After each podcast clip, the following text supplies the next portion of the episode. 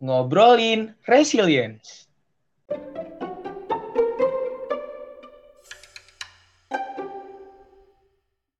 Kita di Indonesia bersama banyak gempa, tsunami juga ada di desa dan di kota. Uh.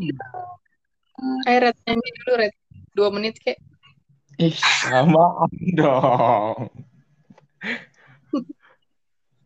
Masa nanti podcast kita isinya kita nyanyi doang. Nanti di di pertengahan kita bakal nyanyi lagi. Lebih ke cover ya. Kan takutnya kena copyright sih. Bener. Nyanyi satu album. Konser. Konser. Hari ini kita bakalan ngomongin resilience city ya. Resilience. Eh, about everything sih, not only city. Di desa juga penting tau resilience tuh. Iya, karena Indonesia ini apa ya, banyak potensi, tapi juga banyak masalah gitu kan. Yo, i, kayak lagu gue tadi, di kita di Indonesia bersama banyak gempa, ada tsunami dan lain sebagainya.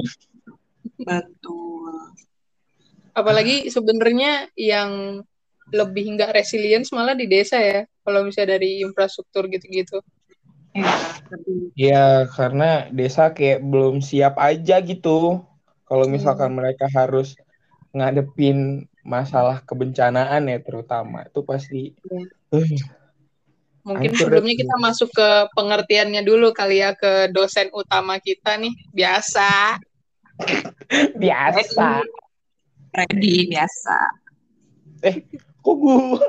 Lu ibu dosen sawah amin amin amin aja ya kan siapa tahu kan jadi apa itu resilience ibu Uh, Oke, okay. mungkin teman-teman udah pada tahu juga arti dari resilience sendiri itu apa.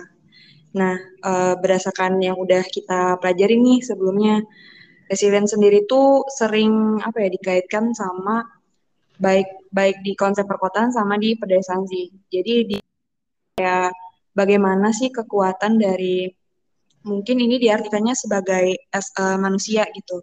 Gimana manusia ini di suatu individu atau kelompok bisa uh, bangkit atau menghadapi gitu adanya bencana-bencana alam uh, maupun non alam gitu yang ada di desa atau perkotaan di Indonesia. Nah, jadi cara mereka untuk pulih dari uh, kebencanaan tadi gitu. Nah, jadi itulah yang sering kita yang kalau planners itu belajarnya gimana biar masyarakat-masyarakat ini bisa aware atau dia tuh bisa apa ya istilahnya paham dulu kalau ada bencana jangan langsung panik atau apa. Tapi mereka udah tahu apa yang harus mereka lakuin uh, buat daerahnya atau buat dirinya sendiri. Nah itu sih uh, sebenarnya dasar dari resilience sendiri itu apa gitu. Dan untuk mengaplikasiinnya itu uh, ada banyak aspeknya kan ya? Benar benar benar.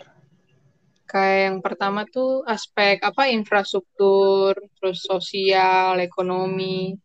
Lagi sih. Ada ada juga kelembagaan. Banyak sih hmm. sebenarnya.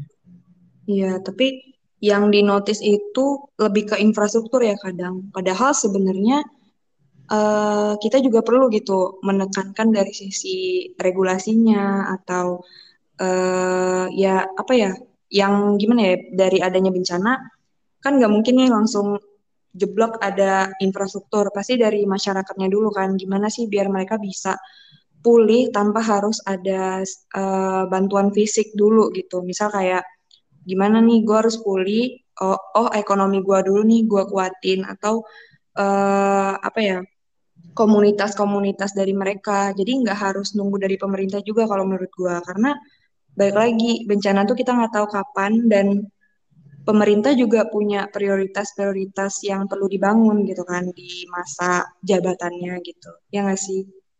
Benar. Nah, kayak contohnya ini yang agak kurang apa ya? Sebenarnya ini kalau misalkan gempa, tsunami kan sebenarnya udah aware lah ya masyarakat apalagi masyarakat pesisir gitu. Mereka udah sebenarnya udah paham sih mereka tuh punya potensi gitu untuk uh, tsunami kena tsunami atau kena gempa yang bakal nyebabin tsunami juga gitu.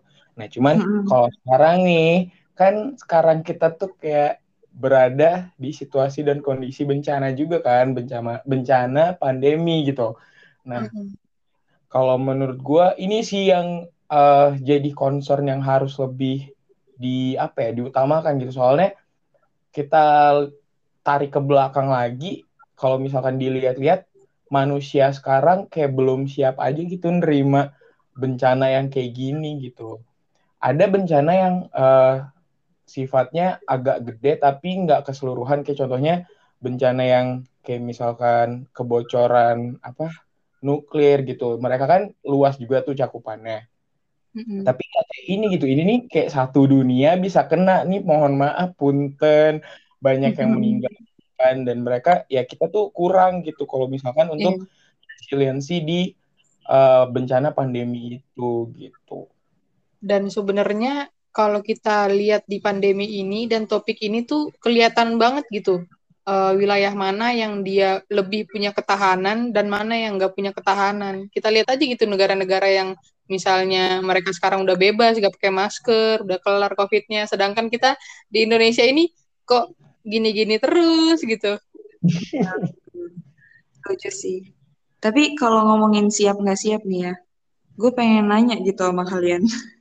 Uh, tadi kan Maria ada mention ini ya di negara-negara yang dia bisa pulih uh, cepat gitu.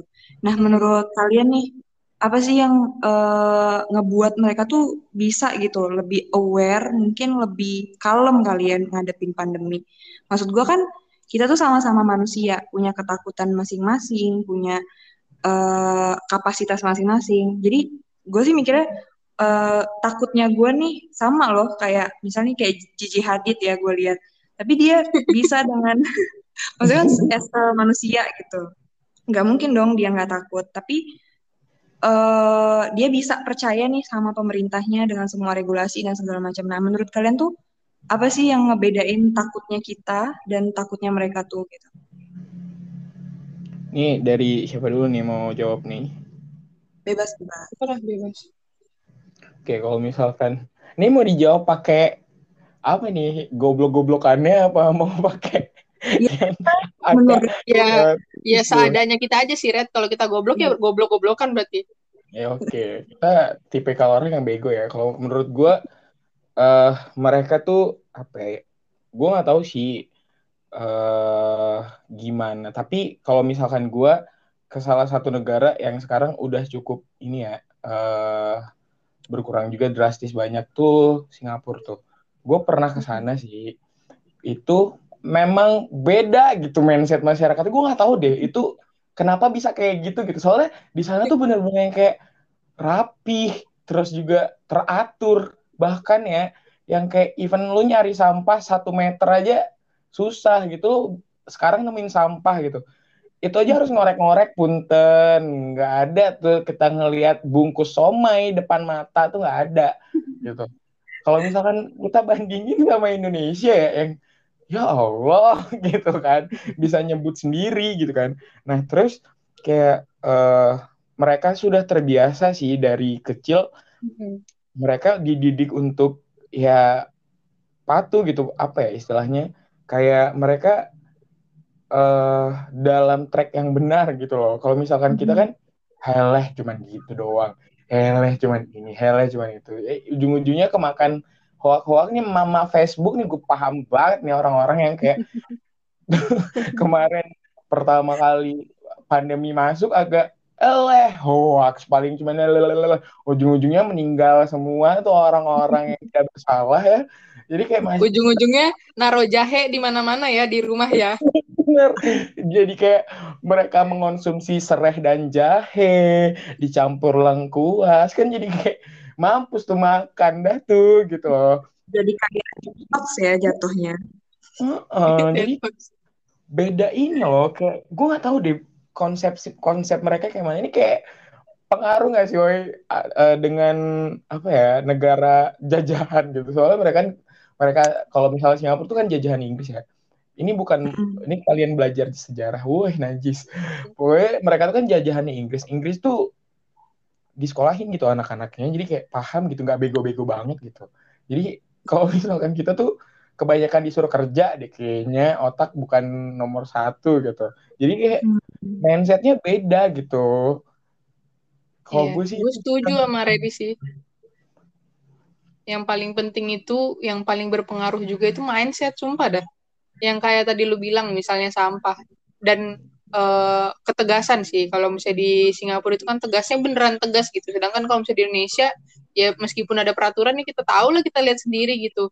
Dibikin ada peraturan tentang buang sampah sembarangan juga persis banget. Gue tiap berangkat sekolah pas SMA tuh di jalan ada di situ ditulis ada bannernya gede banget. Kayaknya ada lima kali dua kali. Buang sampah di sini denda lima ratus ribu. Kecil sih. Maksud gue ya nggak gimana ya? lima ratus ribu. Dan di situ tempat itu tempat banner itu jadi tempat sampah. Dikumpulin betimbun. Itu kan kayak nantangin pemerintah ya. Sering terjadi sih itu mar. Ya tapi ya itu. Memang nyatanya juga yang nggak terjadi apa-apa gitu kurang tegas juga dari pemerintahnya. Tapi oh, tetap iya. aja mindsetnya kita aja emang yolo. Yolo. Udah kayak bodoh aman.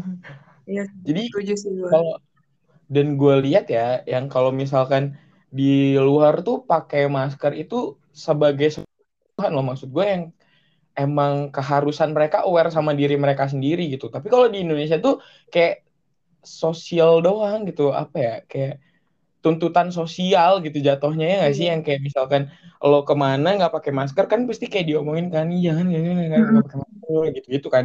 Nah kalau misalkan di sini tuh mungkin budayanya budaya gengsi malu gitu ya sama sosial gitu. Makanya mereka pakai masker. Tapi kalau misalkan di luar tuh pemerintah ngasih ngasih apa uh, gitu disuruh apa em nggak tahu lah di sana gimana gitu. Nah mereka tuh nurut gitu. Maksudnya kayak mereka aware loh sama diri mereka sendiri. Kalau di sini tuh lebih ke kayak tuntutan sosial sih. Kalau menurut gua. Benar-benar benar. I iya. iya cuy, berarti aspek kelembagaan itu tuh penting banget buat si resilient ini buat dia ngakomodir si aspek infrastruktur sampai nyampe juga gitu ke aspek sosialnya jadi lebih terbangun. Ya, gimana ya? Gue pengen ngomongin ini juga deh kalau misalnya bahas masker.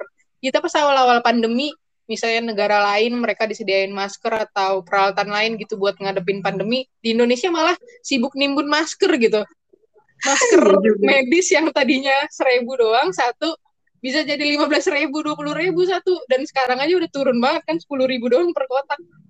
Ya allah. Hmm. karena nimbun nimbun itu. Nggak konsisten juga. Uh, jadi kalau menurut gue ya mereka juga bener sih kata Maria kelembagaan mereka tuh udah resilience dulu gitu loh. Mereka apa ya kelembagaannya memang udah bagus gitu orang-orangnya. Kalau di sini kan gue nggak nggak tahu sih ya mungkin keterbatasan A B C. Pasti kalau misalkan kita uh, ngomongin ke pemerintah juga pasti iya gimana orang kita terbatas A B C D E E L lah. Jadi di pemerintah kita juga belum resilience gitu loh untuk nanggulangin masyarakatnya yang udah tahu bego gitu. Kadang-kadang gue kesel lah gue tapi uh, kalau ngomongin tentang kelembagaan sih ya mungkin gue hmm. punya perspektif berbeda. Karena kebetulan gue berada di lingkungan yang mak bapak gue nih dinas kesehatan banget gitu kan. Hmm. nah uh, kalau menurut gue ya mungkin ini tuh juga relasi politik sih. Kayak gue ngelihat vaksin kan. Vaksin itu di luar negeri itu nggak berlaku loh Sino, Sinovac. Kalau kalian follow Rachel P-nya atau apa tuh kan tahu kan kalau mereka keluar negeri kalau pakai Sinovac harus vaksin ulang gitu. Nah dari situ aja tuh gue ngelihat uh, dari tingkat vaksin aja tuh kita beda gitu loh tipologinya sama negara-negara lain. Nah itu tuh perlu patut dipertanyakan gitu. Maksud gue uh, pemerintahnya itu mungkin ya kalau yang gue lihat punya limit juga loh untuk mengatur itu karena baik lagi ke relasi politik mereka. Misal nih, kayak Indonesia, Sinovac kan dari vaksin Cina ya kalau nggak salah. Nah hmm. mungkin kuatnya ikatan mereka tuh lebih ke Cina. Nggak tahu lah ya gue pokoknya mungkin ada salah satu kontrak yang uh, lo harus pakai vaksin gue nih gitu. Nah dari situ, jadi menurut gue dari sisi kelembagaan pun juga nggak bisa disalahin kurang optimal apa segala macam. Karena ya emang ya politik cuy gitu kalau gue ngeliat ya. Terus yang gue lihat juga sebenarnya kalau dari pemerintah-pemerintah mereka tuh udah apa ya istilahnya gue ngelihat udah optimal banget malah kayak Iya. uh, nge nge-supply vaksin atau masker. Bahkan gue lihat di rumah gue sendiri tuh sampai bertimbun-timbun gitu loh pak. Apa mas masker terus kayak alat-alat medis kayak apa sih yang pakaian medis segala macam. Nah itu dibagiin waktu bokap gue masih hidup kan itu dibagi-bagiin ke kalau sholat Jumat segala macam. Itu menurut gue dari sisi pemerintah menurut gue udah cukup optimal sih semangat mereka. Dan dan nggak bisa juga gue bilang jelek gitu kinerjanya. Karena hmm. balik lagi mindset masyarakat dan segala macam. Jadi ya balik lagi kita negara berkembang gitu. Nggak bisa disalahin. Dan negara maju atau yang punya relasi lebih kuat ya mereka lebih jauh uh, kesiapannya daripada kita. Nah itu sih yang gue oh iya itu juga ya yang mempengaruhi ternyata politik itu juga mempengaruhi gitu loh setuju gak sih yeah. kalian Yeah. Kalau buat pandemi ini emang gue setuju sih pemerintah udah cukup optimal buat uh, nanganinnya. Tapi emang ya itu tadi masyarakatnya aja emang bandel ya. Iya. Itu sih. BTW ya guys, setahu gue Indonesia udah ganti tau. Kita udah negara maju. Oh, Tapi nggak iya? tahu kalau dicabut lagi ya. I don't sih tentang. Maksudnya gue nggak update sih tentang itu. Ya kita udah negara maju, tapi ya gitu deh Mungkin maksudnya negara maju mundur kali Rat. Hmm, cantik memang. ya Jahat ya kita. ya, ini I love my country. Ya, yeah, I love my country too.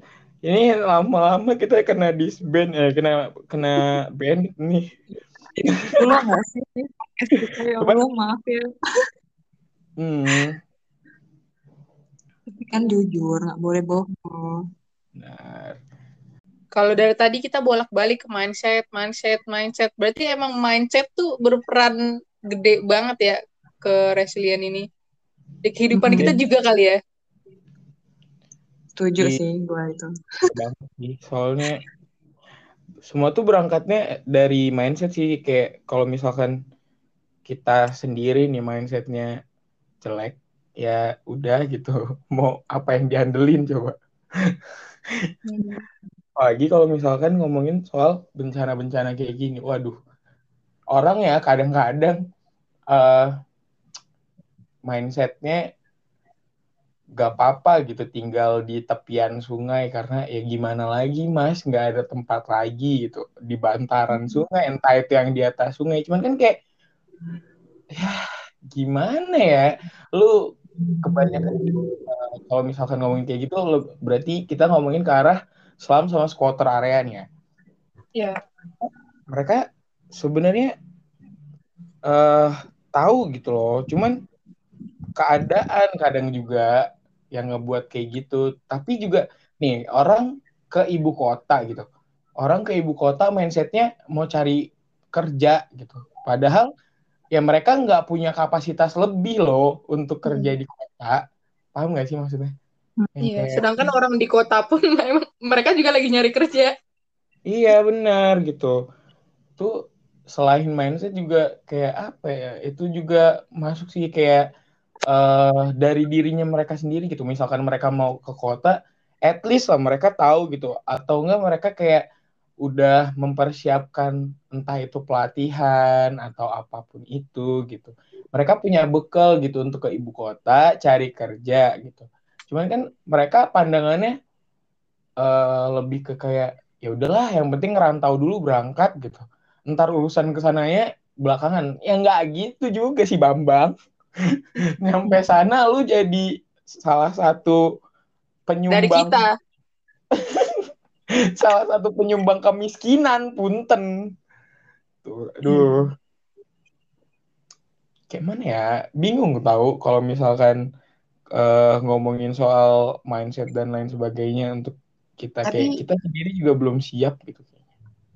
Tapi ini sih uh, mungkin dari kalau yang gue lihat ya uh, beberapa menit kita ngobrol ini mindset itu juga terbentuk dari sebenarnya awal mulanya kepercayaan gak sih? Yoi. Maksudnya kepercayaan atas diri kita sendiri dan kepercayaan kita sama orang lain gitu di saat uh, dua kepercayaan itu udah benar-benar kita ya udahlah gue percaya kok aman ya orang gue percaya kok aman diri gue gue rasa bakal baik-baik aja gitu loh ya nggak sih dalam artian apa dulu sih? Ya, apa pun gitu loh, Red. Kayak tentang kita nih, pemerintah buat regulasi PPKM segala macam. Hmm. Ya gue percaya aja gitu sama pemerintah. Gue percaya kok diri gue bisa ngelakuin itu. Maksudnya nggak keluar rumah segala macam, gue bisa kok ngejalanin aktivitas gue.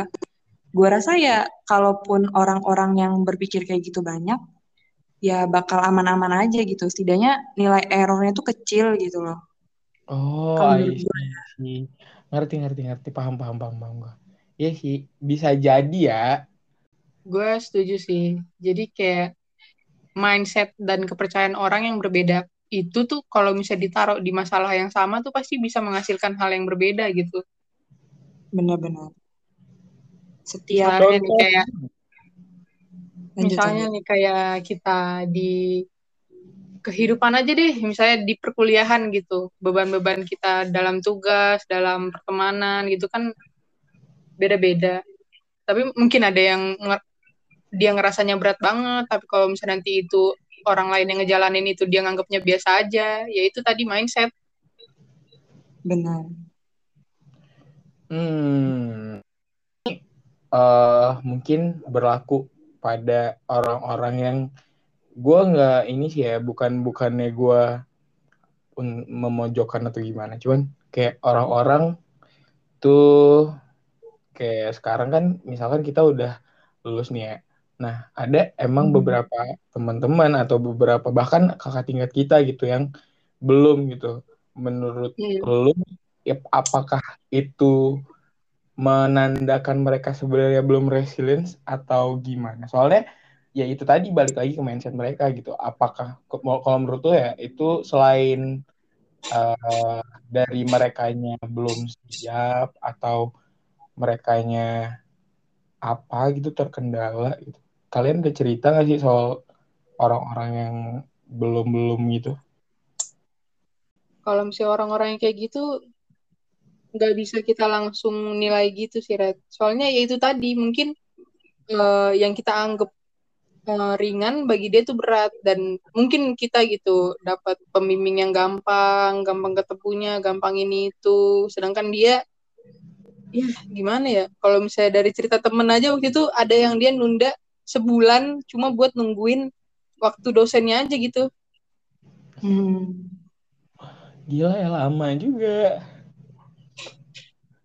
Dan kalau misalnya disandingkan sama resilience tiap orang tuh gimana ya? Bentar, bentar, siapa sih rumahnya berisik ini lagi tawuran apa gimana? Ada barongsai. Bukan rumah gue. gue yang bukan rumah gue yang jelas ya. Gue udah udah turun ya. Rumah kalian. Kayak rumah lu resilience banget sih Mari Temar. Ya, Um, kita deh, kita deh. Kalau misalnya selama ini kita ngejalanin masalah-masalah di kehidupan, kalian tuh mandang masalah itu gimana sih? hmm. Hmm. Oke, kalau dari gua sebenarnya kalau dipikir-pikir ya Mm-mm. pasti berat banget gak sih masalah. Maksudnya gue nggak bisa mengklaim masalah gue paling berat di antara semua ya karena setiap orang punya masalah yang masing-masing gitu. Even gue pernah dikasih tahu gitu waktu gue apa ya kalau nggak salah waktu PPLK deh bahwasanya lo nggak boleh gitu mandang masalah lo paling berat karena lo belum nggak tahu gitu loh orang samping lo entah abis diusir dari rumah, entah dia abis ditendangin sama bapaknya, entah dia habis ditagihin uang kosan tapi belum mampu bayar gitu. Jadi kayak semua orang tuh punya masalahnya masing-masing kan. Dan menurut gua ini eh, kaitannya sama resilience adalah ya kapasitas diri masing-masing aja untuk ngadepin si masalahnya. Nah kalau misalkan di gua permasalahan gua gua ngadepinnya kayak mana ya? Gua meyakini satu hal bahwasanya di balik semua yang udah terjadi itu ada meaningnya gitu. Nah, kayak Hmm. contohnya eh kenapa eh apa ya masalah gua lu kayak nggak punya masalah nih. wow. Tiba-tiba nggak ada ya, Red. Yang kemarin-kemarin hmm, apa kabar, Red? Aduh. Ya gitu deh eh, Yang kayak kali ini misalkan deh, bahas masalah yang kalian berdua kompak deh. oh, Nih buat teman-teman yang belum tahu kocak. gitu. Ya apa-apa lah ya sekalian Lebih berbagi. Kocak. Ya, boleh boleh. Nah, kan gua tuh beberapa bulan yang lalu kira-kira bulan apa ya? Bulan Mei kalau nggak salah iya, atau ya, Mei. Mei bulan Mei tuh bokap kan habis meninggal gitu. Bokap berpulang. Nah, uh, yang gua rasain ya sedih pasti ada gitu terpuruk pasti ada gue juga ngenunda TA gue hampir dua bulan kan buat hmm. apa kayak recovery diri sendirinya gitu cuman uh, karena yang pertama gue udah nggak tinggal sama bokap dari lama tuh rasanya sebenarnya uh, kehilangan ada ya pasti cuman kayak nggak bisa terlalu sedih juga gitu dan yang kata gue tadi ada hal yang bisa diambil adalah dengan bokap gue nggak ada, waduh kayak seolah-olah ada apa gitu. Pokoknya uh, setelah setelah bokap gak ada itu, gue dan tiga abang gue tuh rasanya makin deket aja gitu. Kalau misalkan dulu kan ya udah abang gue punya kehidupannya sendiri sama keluarganya dua-duanya gitu kan. Karena dua-dua abang gue udah berkeluarga gitu. Abang gue yang pertama tinggalnya padahal tiga-tiganya nggak jauh ya tinggalnya hmm. kayak cuma deketan doang gitu pakai motor juga nggak nyampe 10 menit udah nyampe gitu cuman tuh ya kerasanya ya udah gitu nggak ada apa-apa eh maksudnya ya ada yang hilang tapi maksudnya gue nggak terlalu ini ya red gitu gue nggak uh, terlalu uh, jadi kayak dengan kayak gitu gue semakin deket sama abang-abang gue gue jadi sering main ke sana. Bahkan yang kayak gue yang dulunya nggak pernah cerita sama sekali soal apa kendala gue apa yang gue adepin apa masalah gue itu sekarang kayak lebih ke cerita gitu ke mereka kayak e, mama hmm. gini gini gini ntar mereka yang ngasih saran. Itu yang pertama. Terus gue jadi lebih deket sama semua keluarga keluarga besar gue gitu kayak contohnya dari keluarga papi gitu nah gue tuh agak ini gue eh, kalian juga gitu gak sih kalau misalkan sama keluarga papi tuh agak gimana gitu. Nah, dengan kemarin papi nggak ada tuh yang kayak gue mengenal mereka gitu loh yang kayak oh uh, ternyata keluarga papi nggak seburuk yang gue bayangin ya gitu. Ya hmm. jadi makin deket gitu, jadi kayak sering komunikasi aja gitu. Itu kalau misalkan hmm. dari papi gue nggak ada gitu. Jadi kayak gue uh, apa ya istilahnya kehilangan boleh tapi nggak boleh jauh dari kata ikhlas gitu loh ngerti gak sih? Iya. Dan, kayak... dan lu gini gak sih Red kayak gue kehilangan satu value gue nih gitu tapi hmm. gue banyak mendapat yang baru gitu nggak lu ngerasa? Iya bener banget jadi kayak ya itu tadi gitu. Datang semua gitu maksudnya yang datang semua itu dalam artian oh ternyata di balik uh, sesuatu yang sesuatu hal yang buruk gitu ada loh yang bisa kita ambil gitu. Dan kalau lo peka tuh nggak cuman hal-hal besar doang gitu hal kecil juga datang gitu. Benar sih. Tapi, lu hebat sih Red. Dua bulan udah comeback Yeah. comeback Karena tuntutan juga sih Mar ya. Soalnya kalau misalkan gue nggak comeback comeback agak gue bayar UKT lagi membebani itu. Tapi gue setuju sih kayak gue ngeliat di beberapa temen gue yang misalnya dia dapet musibah gede gitu. Misalnya ada yang keluarganya yang meninggal lah entah apalah gitu. Pokoknya musibah-musibah besar dalam kehidupan pasti langsung dapet balasan yang lebih besar lagi gitu berkah-berkahnya ada hmm. aja yang bisa ditangkap iya benar. Cuman kadang-kadang ya itu sih kadang-kadang apa ya orang tuh nggak apa ya kurang peka gitu loh ngerti gak sih sama apa yang dikasih gitu. Kita iya. kehilangan suatu, suatu hal yang besar tapi tidak mau menerima hal-hal lain gitu ngerti gak sih? Kadang tuh orang kayak gitu tau. Nah Dan itu, itu yang, mindset nah, itu yang menurut, menurut gue yang kurang resilience tuh yang kayak gitu gitu. Mereka tuh belum siap gitu loh. Ya siapa sih? Gue tanya deh sekarang siapa gitu yang siap sebenarnya? Kan nggak ada gitu Adrit emang lo mempersiapkan diri akan hal itu? Kan enggak gitu. Cuman balik lagi yang ya lo tuh gimana ya istilahnya? Jangan meskipun lo kehilangan suatu hal yang besar jangan sampai lo reject hal-hal baik yang bakal masuk ke lo gitu. Jangan lo tolak gitu lo ngerti nggak itu yang kayak dan gue apa ya gue ngelihat Salwa pun sama gitu dulu. Bahkan yang kayak tulung ini gue panik banget kan waktu Salwa ini apa Papia meninggal juga. Gue panik tuh di grup akhirnya gue sama Penny tuh yang pengen nggak nggak ini nggak berani ngechat Halwa yang kayak ah, kita ngechat kapan ya Pen? Pen? Gitu dan waktu gue ngechat tiba-tiba dia keluar gue nggak apa-apa loh woi. Gue gini gue tahu dia tuh kenapa kenapa gue tuh paham itu dia tuh kenapa kenapa gitu. Cuman ya itu dia resilient sepakai banget gitu. Dia uh, ber, berusaha apa ya uh, hampir mirip sih gue masalah eh, ini siapa yang nangis sih anjir? Lu nangis wak? Nggak ada nah yang yang kayak apa ya bener-bener seolah-olah dia siap padahal dia nggak siap gitu dan itu nih ini nih yang gue sebut manusia resilient tuh yang kayak gini gitu dia bisa loh perlu bisa, kita nyanyiin dulu gak sih bisa manusia manusia kuat itu kita. Mantap banget ya topik malam ini ya. jadi maksudnya sih gue.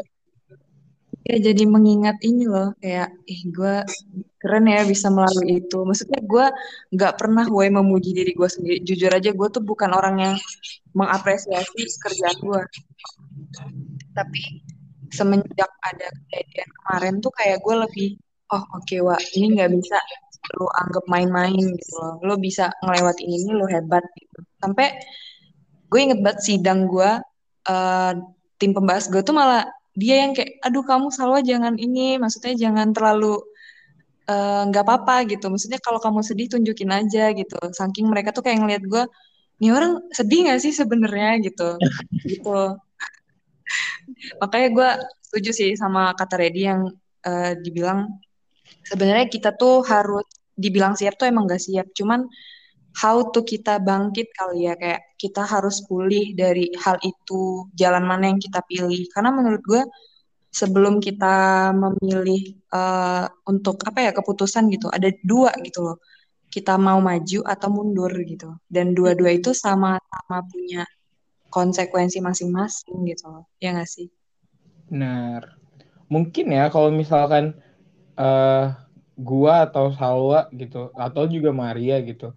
Nih gue tuh heran ya teman-teman. Soalnya Maria tuh kayak jarang aja gitu cerita. Dan gue kayak seneng banget waktu dia buat challenge di IG dia tentang diri dia tuh gue seneng banget itu.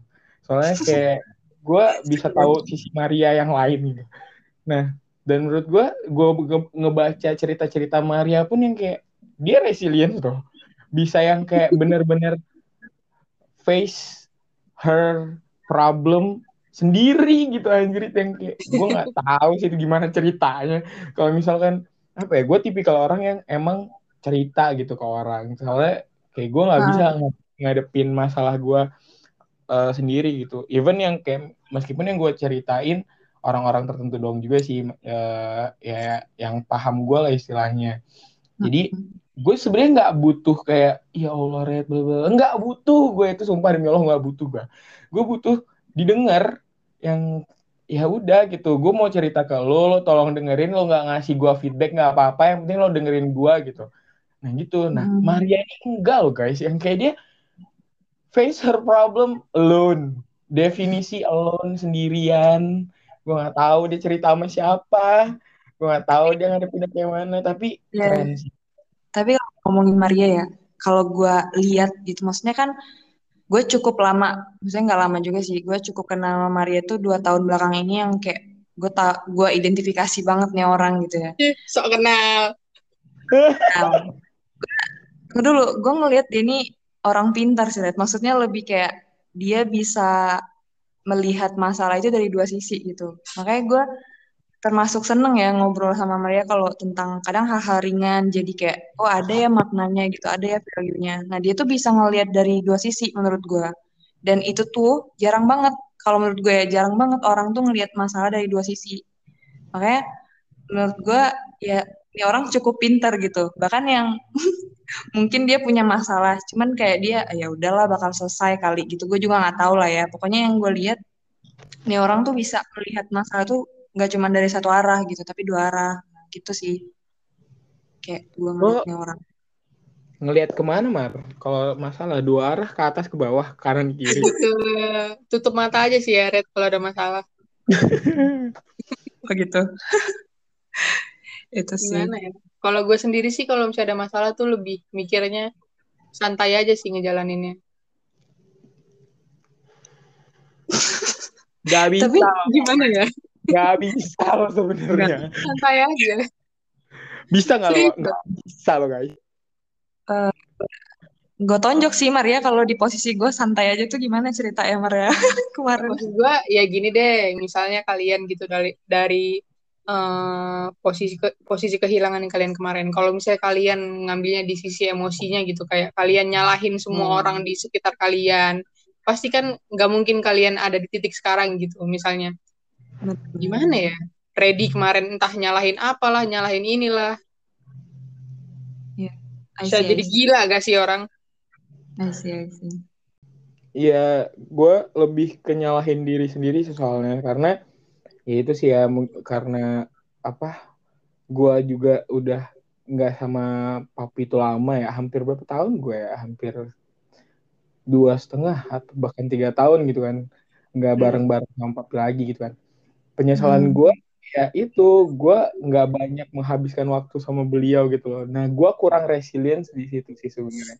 Yang kayak gue nggak bisa Hmm. terima banget di situ sebenarnya. Karena eh gimana ya? Yang pertama susah sih ya, karena ya itu guys. Kalau misalkan gue kenapa tadi bilang orang tuh tergantung keadaan, ya gue juga gitu soalnya gitu. Semua tuh kayak tergantung keadaannya juga gak sih gitu. Nah kemarin tuh keadaannya yang kayak gue memang bener-bener nggak bisa ketemu bokap gitu loh. Bisa sih, cuman yang kayak eh kayak mana ya aneh aja gitu. Karena banyak hal A B C yang membuat gue nggak bisa gitu sama beliau gitu. Dan sampai Iya. akhirnya eh, apa ya kemarin kan dan beruntungnya gue adalah di eh, di saat emang beliau menghembuskan nafas terakhir gue di sampingnya gitu Hmm. yang gue gue nggak gue jarang sih nangis kayak depan orang eh, terkait hal ini ya bahkan ini Maria pun datang gitu kan ke tempat gue lo kalau misalnya tanya Maria gue ketawa-tawa gitu kan di sana yang kayak Gue kayak, ada eh, ini acaranya beneran gak sih? Iya, kayak gue nggak tahu kan lo kalau misalkan eh, apa namanya gimana guanya waktu di rumah sakit gitu kan even yang baru Jelek, baru jelek gak nangisnya, Red? banget sih kayaknya Kayak lo sidang nggak, Red? enggak Iya. dong Lebih parah ya? lebih par ya lu bayangin aja sih parah apa enggak gitu Guling-guling ya, Red? enggak dong kalau guling-guling gue eh lebih ke arah gue nggak bisa ngadepin orang-orang sih yang kayak misalkan gue tuh di di di rumah sakit ya. Gue datang pertama kali ke rumah sakit itu ngeliat papi kan. Hmm. papi tuh nangis loh lihat gue Hmm. gue nggak Iya. bisa nangis di situ keadaannya gitu. Ya karena gue juga dituntut untuk tidak bisa menangis gitu. Karena ya gue di- dituntut untuk kuat loh. Karena gue di luar kayak udah dibilangin gitu. Bahwasanya Emang. udah gue udah dibilangin kayak udah nggak bisa lagi dia apa-apain gitu tinggal ditungguin. Lo bayangin nggak sih kalau misalkan diomongin kayak gitu kayak mana perasaan lo anjrit sedangkan lo hampir dua dua tiga tahun nggak bercengkrama gitu ngobrol pun nggak pernah gitu. Anjir kan. Kayak Jadi bingung ya? eh, apa yang harus gue lakuin gitu? Dan kayak isyaratnya tuh kayak papi tuh nungguin gue banget loh karena dia tuh nggak sadar coy sebelum gue dateng. Mm-mm.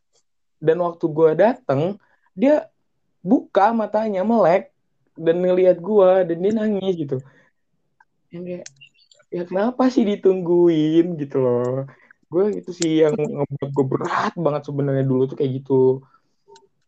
Dan waktu udah nggak ada tuh gue kayak eh, nggak siap untuk ngadepin orang-orang loh. Nggak siapnya adalah kayak kenapa baru sekarang? gitu.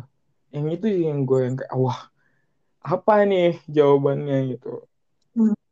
nggak resilience di situ gue hmm. Tapi emang Tapi, kalau misalnya kita ibaratkan nih kita sebuah kota atau sebuah wilayah, emang tuh infrastruktur kan kita sebuah kota tuh kan dia punya ciri khas masing-masing. Dan gitu kalau misalnya kita pengen bikin dia jadi resilience juga infrastrukturnya tuh nggak sama kan, pasti beda-beda. Ya itu tadi cara kita nanganin masalah kita juga pasti beda-beda. Kayak lo misalnya lu sukanya cerita sama orang, gua kurang cocok cerita sama orang, terus kalau misalnya salah mungkin caranya beda lagi gitu. Iya, setuju. Iya sih, bener banget. Soalnya juga ya pribadi balik lagi ke pribadi masing-masing sih. Ya sih. Iya, gue pengen mention ini sih yang lu bilang. Sampai lupa nih gue. Tunggu bentar. Tunggu bentar ya, gue lupa. Oh, gue pengen mention yang bilang kayak, ya sebenarnya kalau ada masalah, ya aja jalin aja. Itu gue setuju. Maksudnya, ya emang bakalan selesai entah kayak mana caranya bakalan selesai gitu dan hmm. kalau ya jujur aja kalau gue ya pokoknya yang terberat banget titik gue emang pas uh, bokap gue meninggal gitu karena di kondisi itu gue kaget kaget banget sih kayak gue baru pulang posisinya gue baru bener-bener pulang gitu kan dan bener-bener gak terjadi apa-apa. Maksudnya gue sehat bokap gue sehat mak gue sehat adik gue sehat gitu. Kita baik-baik aja cuy gitu. Dan 10 hari setelah itu keadaan tuh berubah gitu. Benar yang berubah banget gitu kan.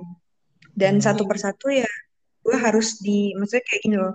Hal-hal yang gue udah oh ini bakalan aman diambil satu-satu gitu. Kayak kita di covidin bareng terus gue nggak bisa ketemu adik gue yang cowok kan. Dan adik gue pun begitu. Pun nggak bisa nyambut bokap gue terakhir kali dan begitu pun gue gitu.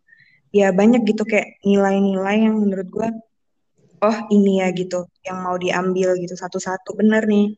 Makanya dari situ juga gue belajar untuk nggak berekspektasi apa pun gitu. Kayak pun ke depannya kehidupan gue ke depannya jalan gue setelah ini mimpi gue segala macem ya gue nggak mau berekspektasi terlalu lebih karena kayak kita nggak tahu kapan itu bakal diambil gitu loh Nah, yeah. gue lihat ya begitu juga masalah gue kemarin. Jadi emang harus dijalanin sih, kayak TA nih contohnya. Gue galau banget waktu itu, kayak gue lagi covid kan, terus juga lagi uh, bokap gue lagi hangat-hangat meninggal gitu kan. Hmm. Dan gue harus ambisi gitu, gue harus ngejar target, gue harus lulus di minggu depan gitu. Dan itu tuh nggak mudah cuy gitu dengan semua revisi yang ada. Tapi gue, gue kayak gue cuma ada dua pilihan. Kalau gue nggak lanjut ya gue nggak bakal tahu nih sampai kapan gue balik lagi. Dan kalaupun gue lanjut gue udah tahu konsekuensinya yang bakal terjadi apa gitu kan. Yeah. nah itu sih kayak uh, ya gue juga bingung sih kalau orang nanya wah kok lu bisa uh, ini sih uh, bangkitnya cepat banget dan segala macam dan menurut gue gue juga nggak ngerasa itu gue bangkit gitu. Bahkan sampai sekarang gue masih ngerasa gue tuh kayak mimpi gitu loh. Kayak ah beneran ya bukan ada gitu. Padahal kemarin biasa-biasa aja gue ngobrol segala macem gitu. Tapi ya balik lagi. Ya emang udah maksudnya ya terjadi itu udah selesai wa gitu lu harus ada yang lain lagi yang perlu lu laluin gitu. Dan ya bener kata Maria lu punya lu harus ngesiapin infrastruktur-infrastruktur apa yang nantinya ke depan lu harus hadapin gitu. Ya yeah. itu sih uh, yang gue highlight dari Maria bilang emang harus jalanin aja gitu. Itu benar. Karena kalau nggak dijalanin aja ya itu tadi kitanya sendiri nanti yang hancur. Nah sih. Nah ya itu ini sih kan ada kan orang bilang badai pasti berlalu gitu ya iya sih badainya pasti berlalu pasti. gitu. Nah, kitanya ini nggak tahu berlalu apa enggak. Kalau misalkan lo bisa bertahan lo mau untuk maju ya lo bisa ngelaluin itu. Tapi kalau misalkan lo stuck di tempat ya lo tumbang lah anjir gitu. Ya nggak sih? Itu sih. Kita ya benar kata Ki Sawo sih nggak boleh berekspektasi lebih ke siapa pun hmm. itu ke apa pun Siap. itu sih karena siapa pun hmm, ya bukan cuman everyone tapi everything gak sih asli mau lu rencanain apa pun sebagus apa pun kalau emang bukan jalannya ya tetap aja kagak bakal jadi Hmm, Setuju. tuh jadi kayak ya udah gitu. eh sama kesempatan itu jangan sampai disia-siain karena belum tentu ada lagi. Gitu. Kalau misalkan Hmm. lo di saat yang paling titik terendah lo nih kayak Salwa. Nah, terus tapi lo sebenarnya ada kesempatan gitu. Ya udah gitu. Dia dia mengambil keputusan emang untuk mengejar kesempatan itu dan ujung-ujungnya berhasil kan gitu. Kalau misalkan Hmm. Salwa pada saat itu nggak ngambil kesempatan itu, ya itu tadi kata Salwa, dia nggak tahu mau nyampe kapan gitu. Sama Hmm. halnya kayak gua gitu. Ya gua emang ya kalau misalkan dibilang bangkit, siapa coba yang baru kehilangan berapa bulan bisa bangkit seenak itu gitu kan? Ya cuman ya kesempatan itu nggak datang lagi gitu loh. Misalkan gua eh, pada saat itu gua nggak ngejar Pak Teguh dan nggak ngejar Pak Yuda, itu dosen pembimbing gue ya guys. Jadi ya ya nggak tahu jadinya apa gitu. Bahkan kalau misalkan mau dibiar-biarin aja, paling gue juga Maret pun lewat kali. Entah nanti Juli lagi lewat kali. Tuh, Nah, hmm, jadi Oh, lulusnya jadi Juli 2025. waduh, agak udah kena DO gue. udah ya lebih ke sesepuh sih. Sepuh. Yang bisa sih sidang semhas jam 11, sidang jam 1. Setuju. Atau atau langsung dirangkap dua nih sidang semhas sama ini akhir. Wadaw. Lebih ke situ kali ya. Nggak Tapi yang pasti sih. tuh, yang pasti tuh tiap ada masalah pasti kita tuh jadi lebih kuat dah. Iya. Lebih iya benar-benar. Kalau katanya JKT48 ya, setiap terluka jadi makin dewasa. Asik. Iya. Tapi emang kata-kata simpel Anjay. takut botak. Lo mau ngomong apa, Wak? Oh iya. Ya kata-kata simpel itu walau maksudnya kan banyak orang eh gue udah bosen dengernya tapi emang ya emang bener gitu. emang bener. Serius.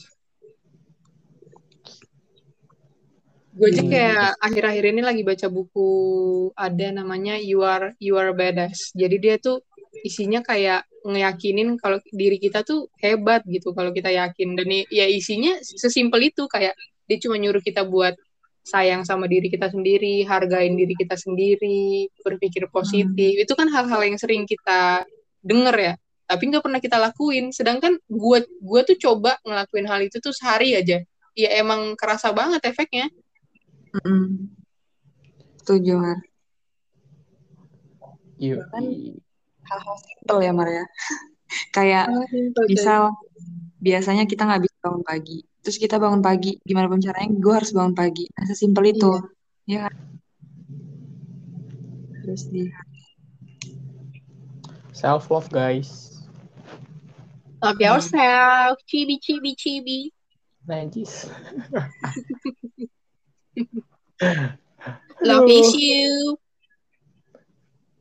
Banyak ya ternyata ininya. Nih, pagi resilience ya kayak ternyata kita tuh hampir mau ini nggak sih hampir bingung mau ngomongin apa soal resilience yang bakal dikaitin sama kehidupan kita ternyata panjang juga ujung-ujungnya Banyak sih. Kan kita resilient.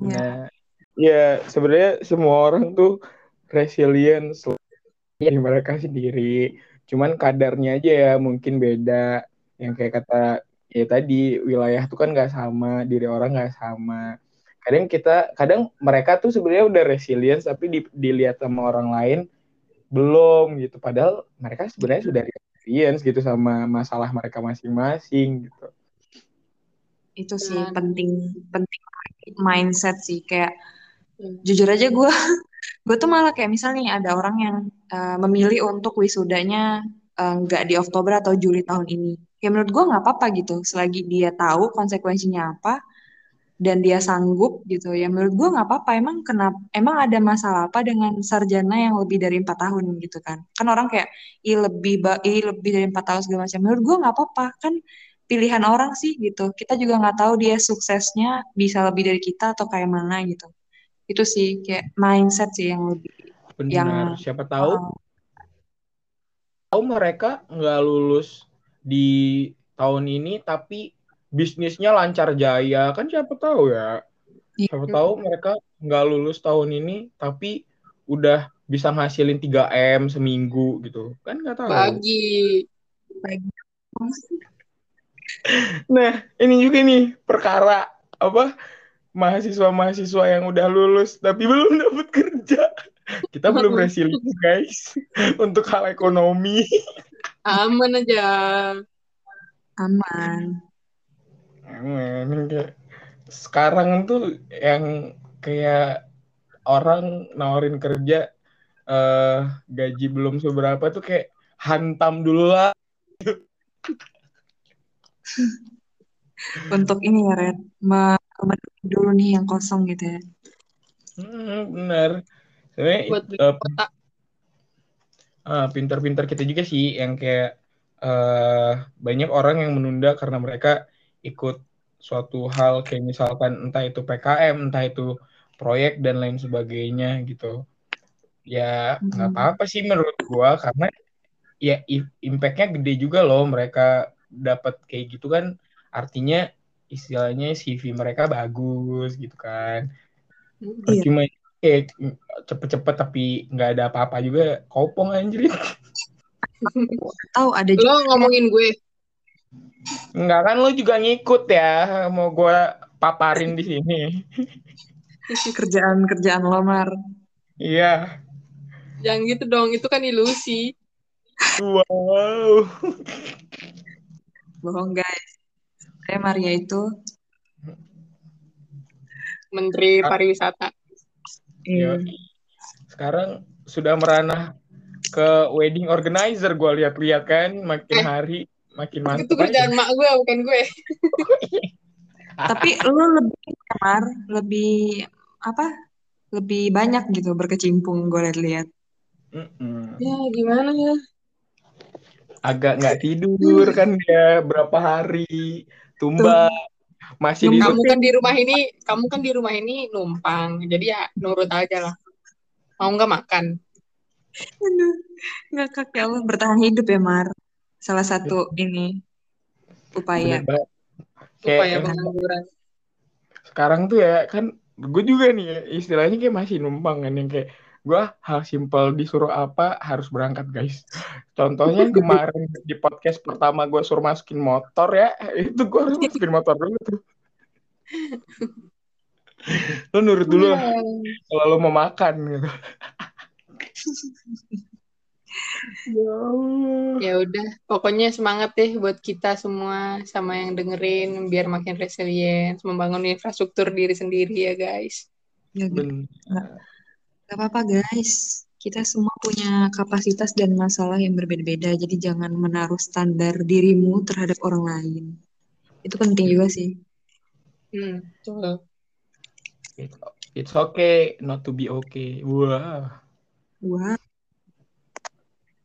Nggak masalah kok sebenarnya. Kayak ya udah gitu kalau misalkan dirasa lo emang belum mampu gitu ya jangan Minta dipaksain tolong.